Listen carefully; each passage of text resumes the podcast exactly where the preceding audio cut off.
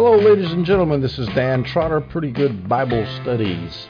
I am going today in this audio to cover the entire chapter, the entire book of Second John, because it's only one chapter long, 13 verses.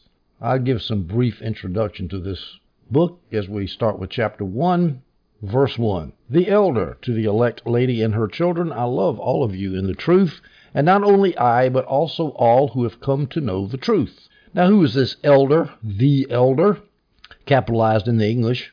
Well, it's here's some options. It could be, well, there's not really options. It's really the only person it could be is the, is John, the guy who wrote this book. Why is he called elder? Well, it could be because of his age. He was almost 100, said Gill, but I think it's pretty dicey to say that. Carson and Moo, the famous New Covenant theologian types, which has nothing to do with the dating of the Gospel of John, but they're famous guys. Douglas Moo and Dr. Carson say that First John's date depends on the date of the Gospel of John. Now the problem with that is the Gospel of John is the date thereof is controverted. Many people date the Gospel before AD 70, or some do nowadays. For example, Ken Gentry's Before Jerusalem Fell. Any Orthodox preterists will date the Gospel of John before AD 70, and in fact, in the 1800s, almost everybody did. But now lately, people have jumped to the late date theory I think the late date theory falls flat on its face. If you if you ever read if you have ever read Ken Gentry's Before Jerusalem Fell, you will see that he has a pretty ironclad case, in my humble opinion. Well, because of that late dating of the Gospel of John and the dependence of First John on the Gospel of John, the majority of scholars today date First John in the 90s AD. Now, I don't know whether that's true or not. I, I believe that the Gospel was written in, right before AD 70, but I can go along with the late date First John. Doesn't bother me any. The NIV Study Bible says it's between 85 and 95, and it is uncertain.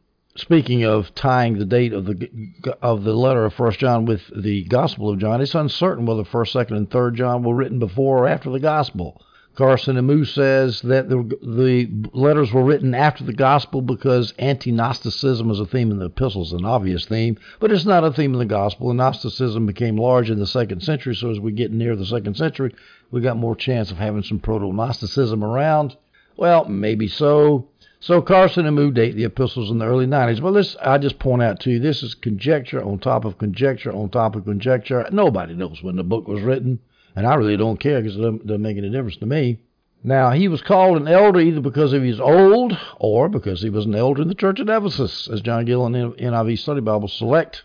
NIV Study Bible point, points out that this would be in his later years after he'd served as, as an apostle. Of course, John was an apostle for a long time. He ended up being exiled on the Isle of Patmos in the Aegean Sea, right off the coast of western Asia Minor. And then, when he got let loose sometime during the Jewish War between 66 and 70, he was probably of a mind not to travel anymore, so he settled down in Ephesus. At least that's what people think he did. Peter, Peter was similar. He was an apostle at first, but then he settled down to be an elder, as in 1 Peter 5 1, therefore, as a fellow elder and witness to the sufferings of the Messiah. So an apostle can be an elder, they can settle down at a church. But if they're traveling, they're an apostle. If they settle down and helping govern a local church, then they are an elder. So we're gonna I'm gonna assume here that this is John, the elder of the church of Ephesus, to the elect lady and her children. Well, first of all, where was before I get to that, where would John be writing from?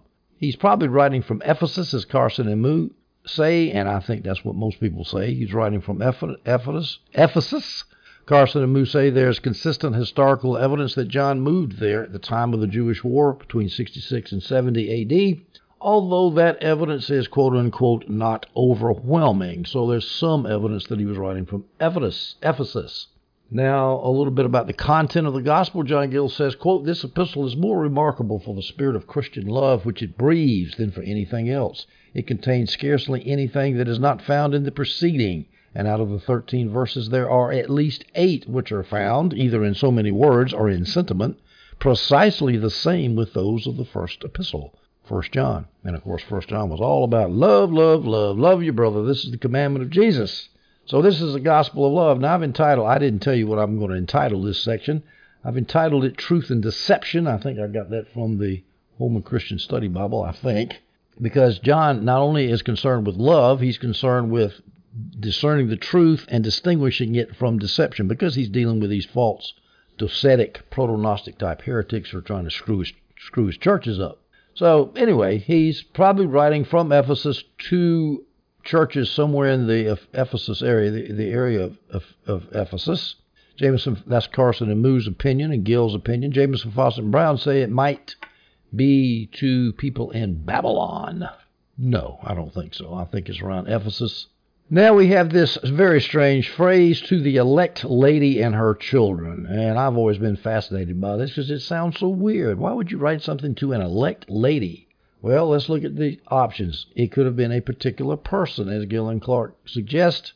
It could have been some rich, gracious woman of John's acquaintance, thus the elegant term lady, my lady, my elect lady.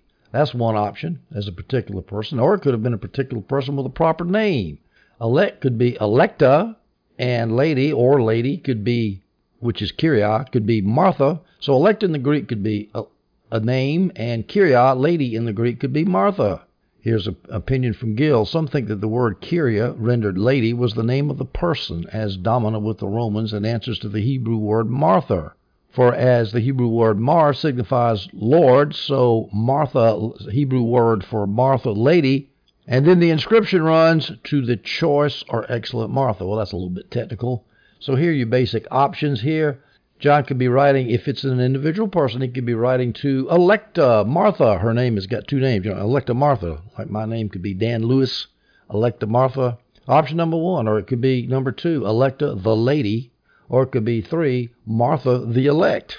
Well, all that's very interesting. It doesn't really matter.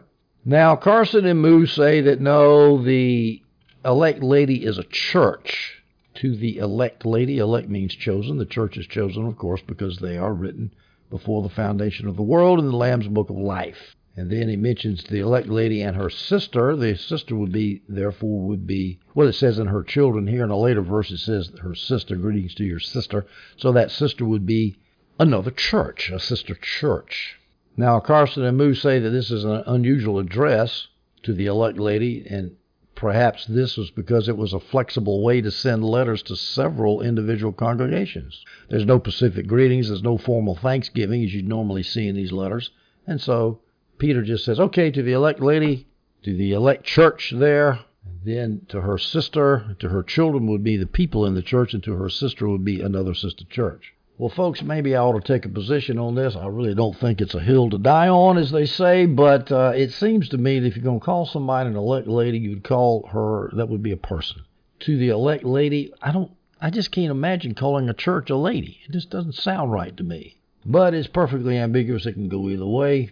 We go now to 2 John chapter 1 verses 2 through 3. Because of the truth that remains in us and will be with us forever. That's the middle of a sentence. What's because of the truth? Well, let's go back to verse 1 here. And, and John says, I love all of you in the truth, dot, dot, dot, because of the truth that remains in us and will be with us forever. That's why I love you, because the truth is in me. Well, the truth could be one of two things. It could be the truth of the gospel, an abstract concept of truth, or it could be a personal truth. Jesus, He's the way, the truth, and the life. So, because of the Jesus that remains in us and will be with us forever, that's why I love you guys. I, th- I like it personal. It's Jesus. Verse 3 Grace, mercy, and peace will be with us from God the Father and from Jesus Christ, the Son of the Father, in truth and love. That's your standard greeting, grace, is God's unmerited favor. Mercy is pardon because you you've transgressed a law of God, and peace means you are His friend now, and you are no longer God's enemy. Grace, mercy, and peace will be with us from God the Father from Jesus Christ, the Son of the Father. There's Trinitarian verse. No difference between Jesus Christ and God the Father as far as His essence, His divinity. The Son of the Father. Now, the Gnostics denied that Jesus was the Son of the Father, that He had equal divine status as God the Father because they said he was a mere ghost. He was not really, truly the Son of God. So John emphasizes it. Oh, yes, he was. He was the Son of the Father. And so he's saying, Grace, mercy, and peace be with us in truth and in love. Those are the two biggest themes in 1 John, the previous letter that John wrote. All those tests to discern the truth, whether the false teachers or whether any teacher was in the truth or not. Did he pass the moral test? Was he sleeping with his secretary? Did he pass the doctrinal test? Did he believe there were four persons of the Trinity? Did he pass the love your brother the social test? Does he love his brother? Does he pass the subjective Holy Spirit in you test? Does the Holy Spirit testifies of the truth? That's what John was concerned about in First John was truth, and of course love. He was famous for love. The old story, I think it was Polycarp that said this, that John got old and they would carry him to the churches around Ephesus and they'd set him down and the first thing old John would say, of course, all he's an old apostle, he had been with the Lord, so everybody wanted to hear John. So what does he say? Brothers, this is the commandment that Jesus said. This is my commandment that you love one another. And he just repeated that over and over again. And finally, people started getting irritated and said, John, you're talking about this too much. Why do you talk about this all the time? We're tired of hearing it. And John said, That's because what Jesus said. And once you do that, everything else takes care of itself. He really emphasized love. So, truth and love, those are the two things he was interested in in 1 John. And he mentions them again here in 2 John. We go down to verse 4, 2 John 1. I was very glad to find some of your children walking in the truth in keeping with a command we have received from the Father. Now he says, I was very glad. He's positive here. It's a natural it's a natural thing to see Christians walk. It's a naturally happy thing. It's ha- naturally happy to be glad when you see Christians walking in the truth. I just heard a story of a Christian woman yesterday who's wrecked her marriage, hadn't talked to her husband in about 15 years, and had three dedicated Christians that she made to go to church every three times a week out of legalism, and she's into the name it and claim it, blab it and grab it, mark it and park it, confess it and possess it, call it and haul it, scream it and redeeming, scream it and redeem it crowd, Copeland Haginites, nonsense, heresy, Christian Christian science. I hope I'm not being too negative. Well, she's ruined her family, and that depressed me. Honestly, I hate to see people ruined by false teaching.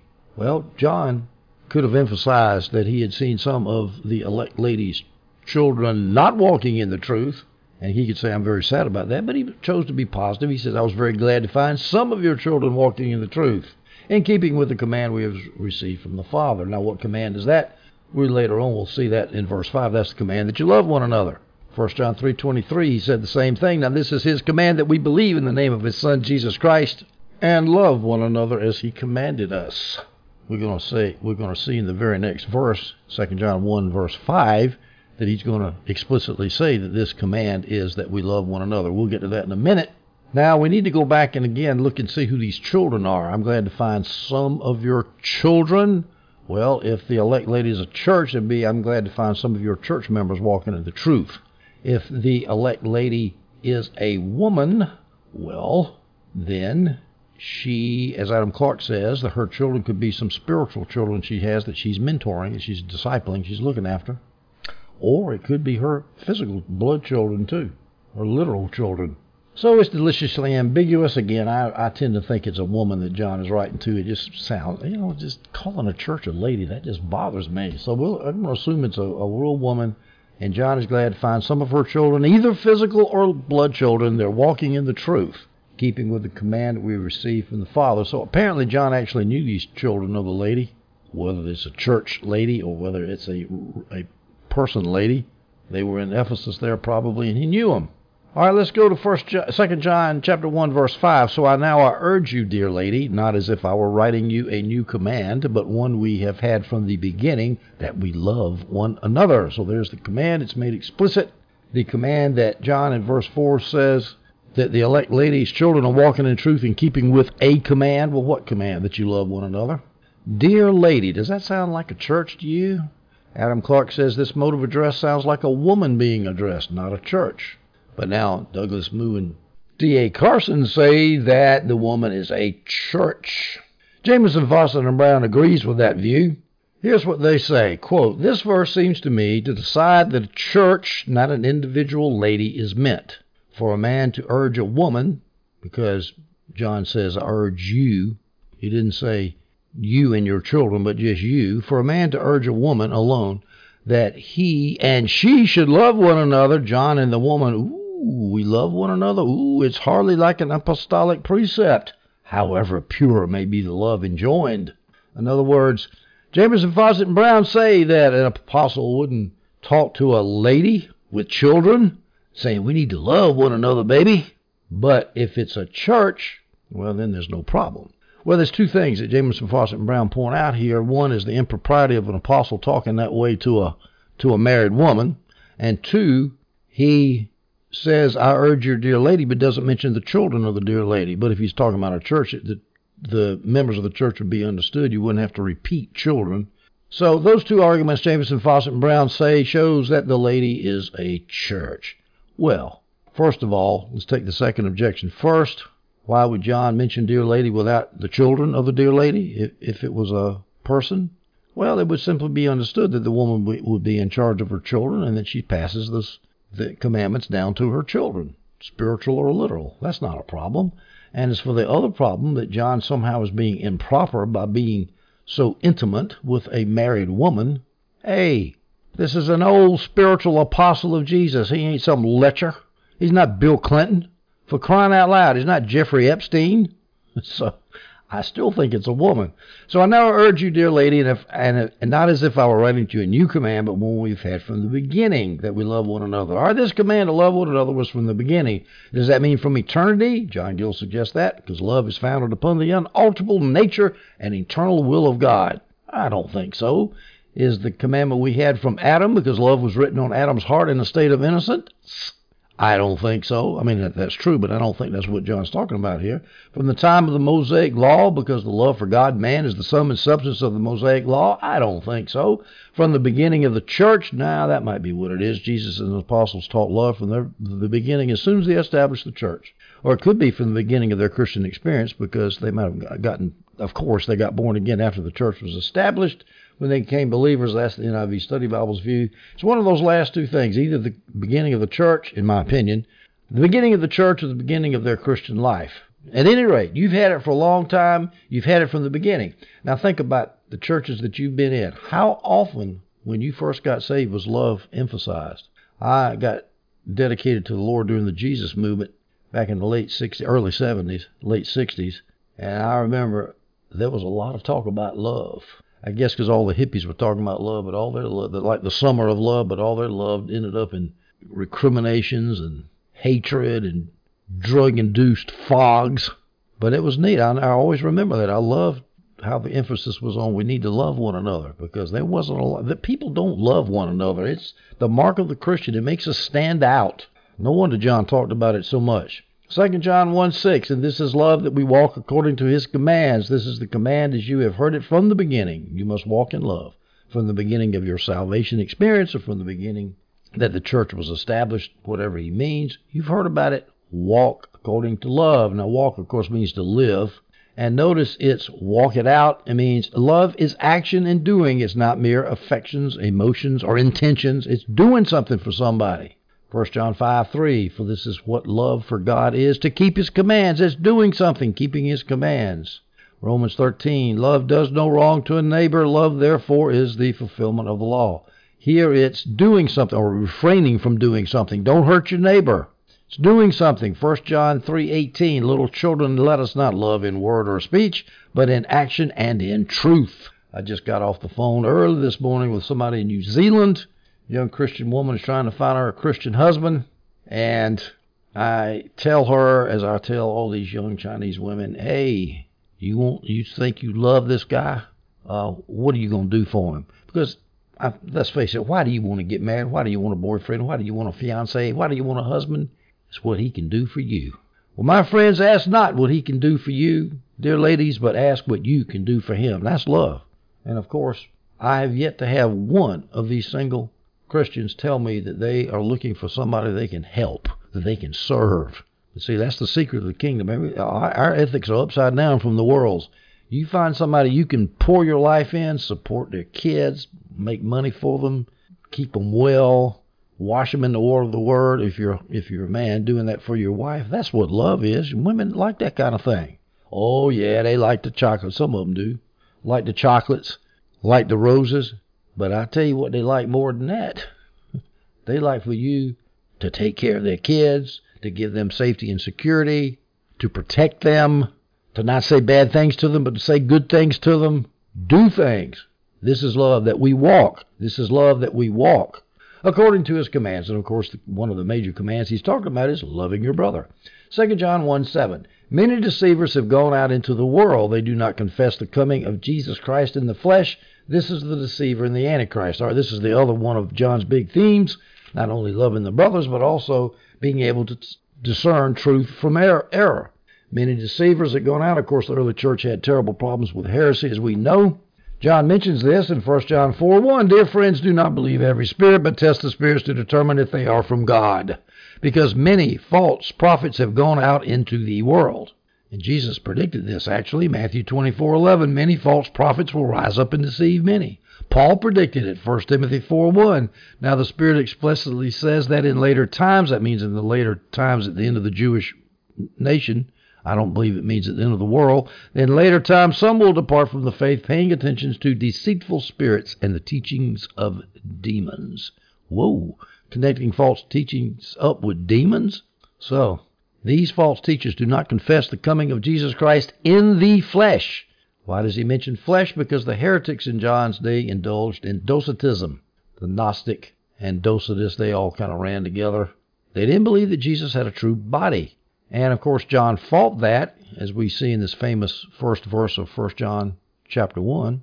What was from the beginning, what we have heard, what we have seen with our eyes, what we, we have observed and touched with our hands concerning the word of life. Well, folks, you can't hear, see, or touch a ghost. And that's what John's saying. We heard Jesus. We saw Jesus. We touched Jesus' flesh. He was not a ghost. He was a true human being. Now, today's heresies deny more Jesus' divinity rather than his humanity, but that wasn't the case back then in John's time. Now, there's an, another way. I, have just simplified Docetism in saying it's people thinking that Jesus is a ghost, but there's other ways that Docetism can come in. If you read enough heresies, you can see this that the Son of God did not become flesh, but the Son of God temporarily came upon Jesus. In other words, a, a, human Jesus was born. He wasn't a ghost, he was a human Jesus. And then the divine Son of God came down upon this human Jesus and made him God and man at the same time. And then this Son of God left Jesus when Jesus died on the cross. So, somewhere between his baptism and resurrection, the Son of God came upon the human Jesus. This is the NIV Study Bible points that out, but that's different than the idea that uh, Jesus was a mere ghost. Doesn't matter. Either one of those views is nonsense, heretical, and fails the doctrinal test. Now, all these people out there teaching this garbage, notice that John calls them deceivers and antichrist. The antichrist. This is the deceiver and the antichrist. Notice the verb there is. This is the deceiver. What tense is is? That's the present tense. There is no future the Antichrist anywhere in Scripture. I'm sorry to tell you that if you've been reading Tim LaHaye, and God help you if you have. And I'm sorry if you have read Hal Lindsey's late great Planet Earth. God will forgive you if you have.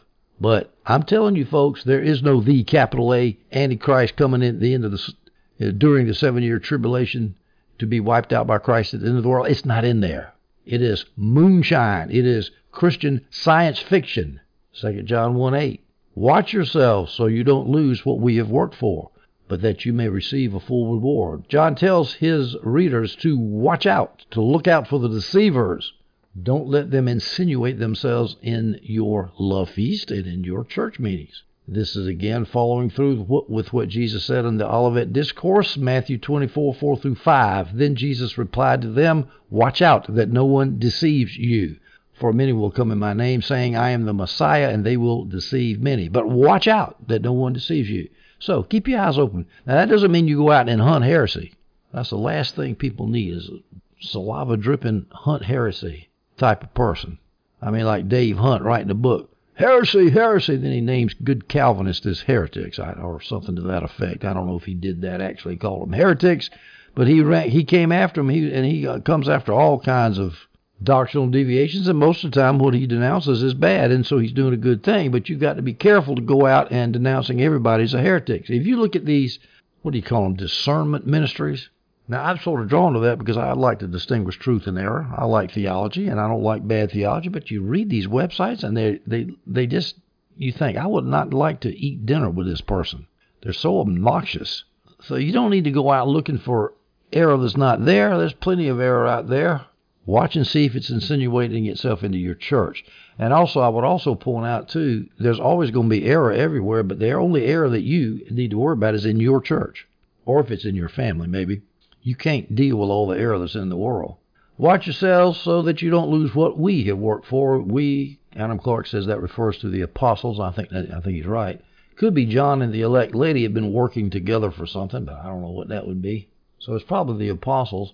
Watch yourselves so you don't lose what we have worked for. Well, now here's a great quote from Adam Gill to show what the apostles have worked for. Quote, in embracing the gospel, making a profession of it, walking in it, showing a zeal, and contending for it, expressing a love both by words and actions to the ministers of it, and suffering much reproach on the account of it. That more or less summarizes it.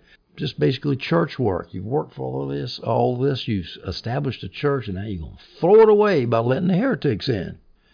Don't do that so that you may receive a full reward. In other words, so that your church will be in great shape, and then Jesus will reward you for that. Now, the reward could either be on earth or it could be in heaven.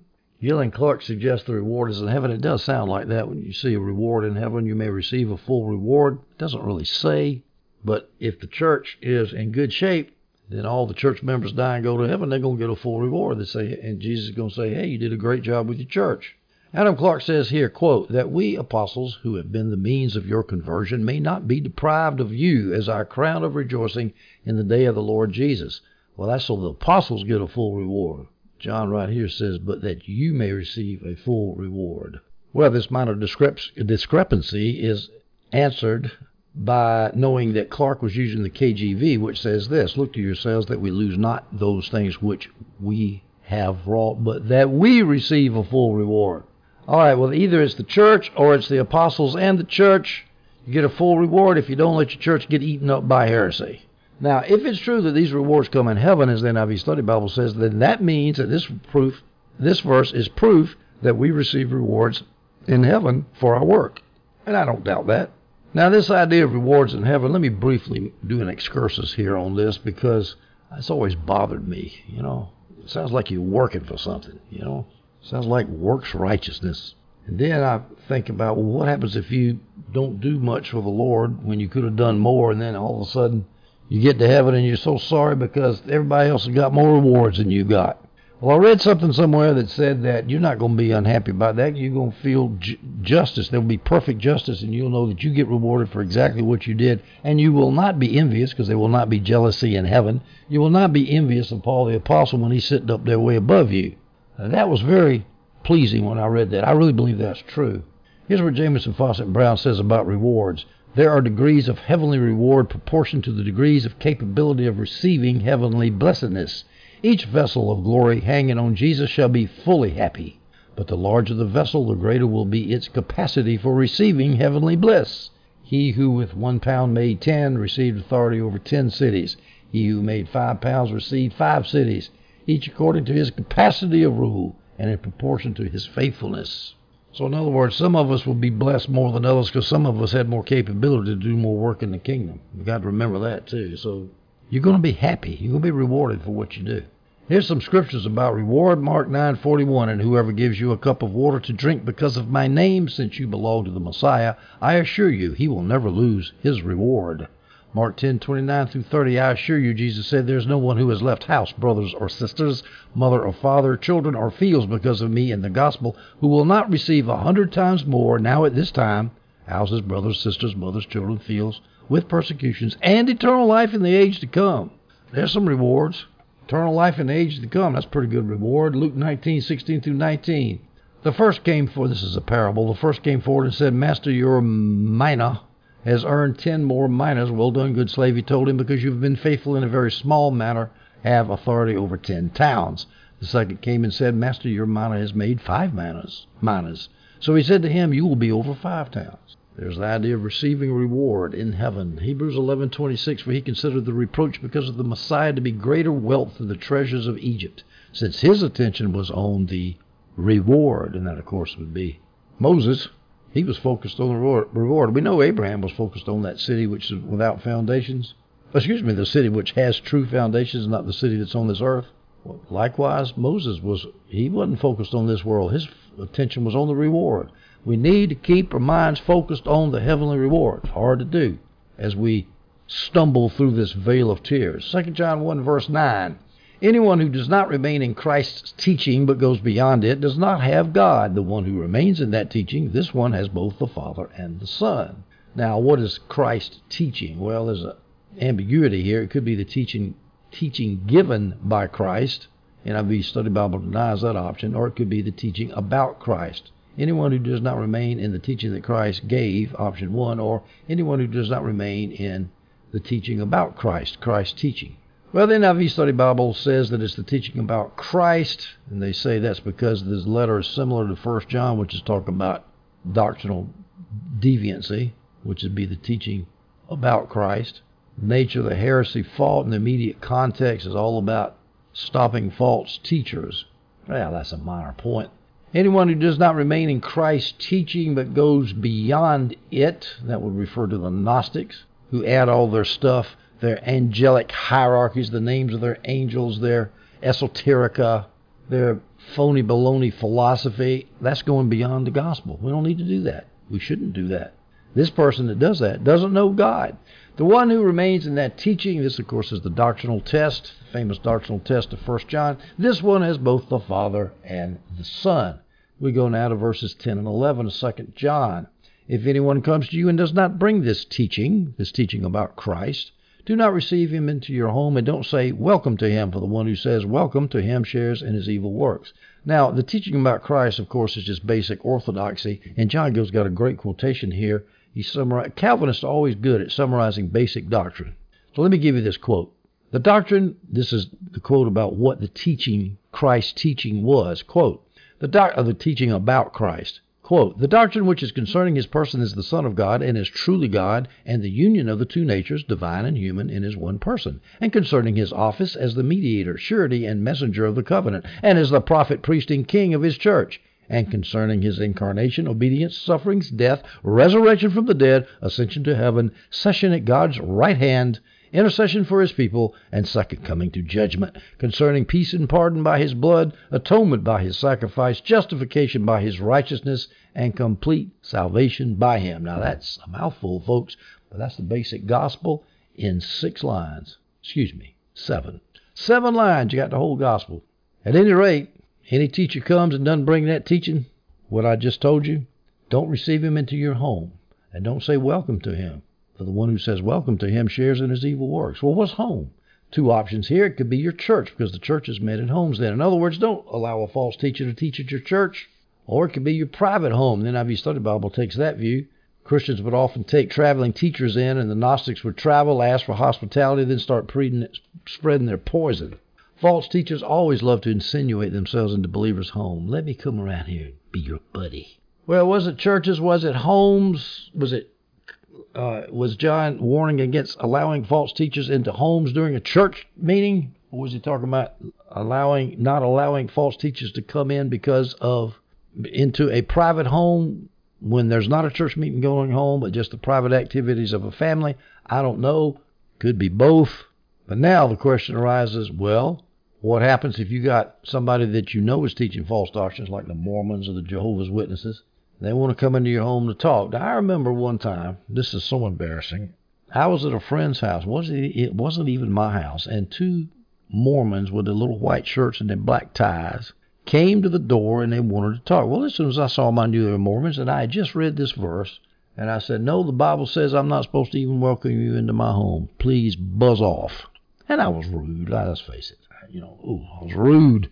Well, if that home that is meant here in First John was home meeting for a church meeting, I ran those Mormons off erroneously. I shouldn't have used this scripture because they were not coming to a church meeting. I would never let them speak in a church meeting. I was actually asked one time to use Mormon literature in a church meeting I was having in China, and I said, uh, no, I think we can do without that.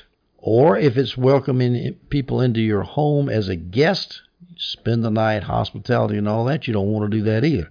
But these people, these two Mormons weren't coming in as guests in the home or into a home church. They were just coming in here to try to convince me to be a Mormon. I don't think this verse prohibited me from asking them in so I could try to convince them to try to encourage them not to be Mormons. So I think we got to be careful, you know, the context and the cultural background and all that really does help to interpret Bible verses a lot of times. And notice this welcome, this is not just a mere social propriety welcome. Welcome meant a token of Christian brotherhood. It was usual among Christian brethren in those days. So don't come in, welcome, brother. No, they're not your brothers. Don't do that. So, in my opinion, it's okay if you let a false heretic into your home if you're going to try to refute their heresies. John, what John is doing here, I think, is warning about letting false teachers in unopposed, letting them have their way.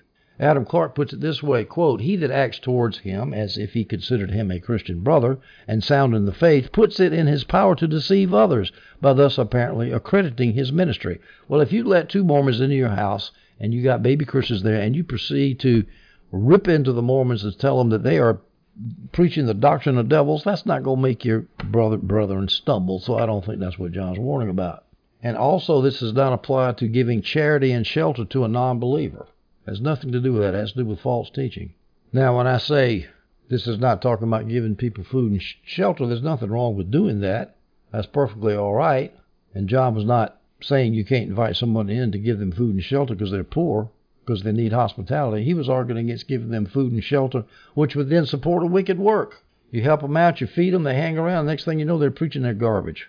2 John 1 12 through 13 will shut it down. Though I have many things to write to you, I don't want to do so with paper and ink. Instead, I hope to be with you and talk face to face so that our joy may be complete. The children of your elect sister send you greetings. Though I have many things to write to you, who is that? Who is the you? Of course, we've already argued. Is it a, a a woman or is it a church? Well, wherever the woman or the church was is unknown, as John Gill says. is probably somewhere near Ephesus, as I mentioned earlier, assuming John wrote from Ephesus.